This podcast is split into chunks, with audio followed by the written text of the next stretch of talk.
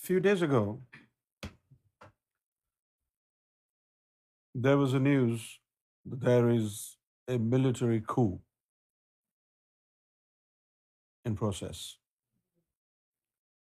And um, later, after a few hours, it was learned that the coup failed. And 3,000 way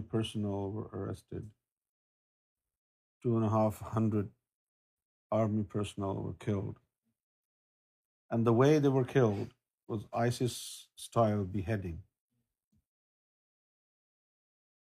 every thing detained it had in way which does not suggest to common intelligence that this was a genuine coup attempt. And I raised my voice in favor of the military coup, because I was sniffing sort of some danger and that danger was that Turkey, if Turkey does not go under the military control, Turkey will become another ISIS country, right? The world leaders made a blunder by supporting democracy in Turkey.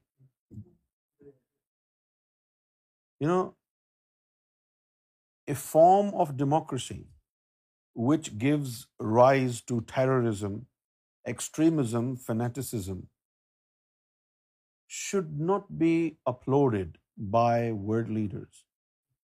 Although dictatorship by the military is no way good, however, given the circumstances. And as a matter of survival, military coup was urgently needed in Turkey. But the government of Erdogan was supported by the world leaders. And now see what happened after the failed coup, what Erdogan is doing. He's reshuffling all the officials, all the departments. Why? The coup was from military, not from all these departments. You know what's happening? Turkey now, under the rule of Erdogan, going through a very rapid process of Islamization. Turkey is not running. Turkey is flying towards Islamization. Turkey is in the making of a newer, extremist, fanatic, brutal terrorist country.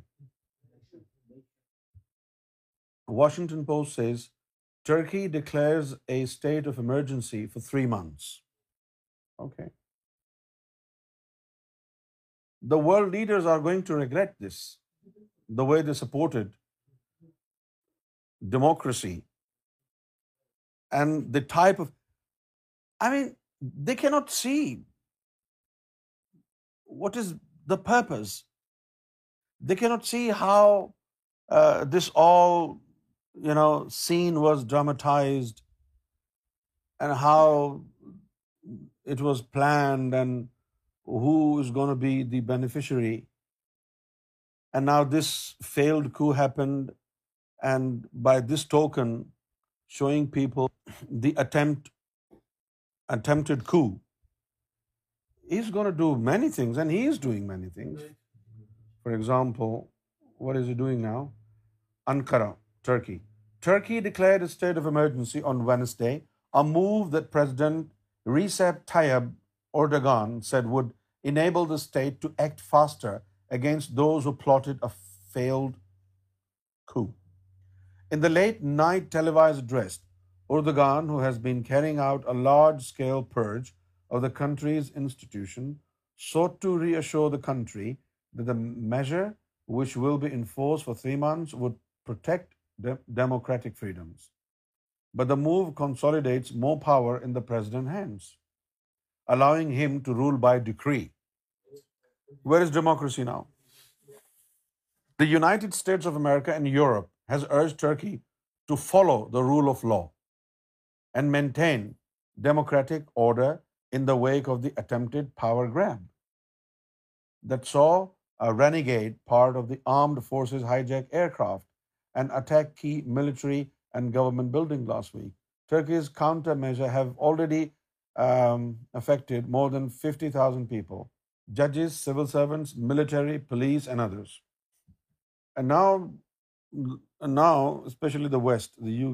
Europe and U S A Canada they are urging Turkey to stop doing it or they will cancel membership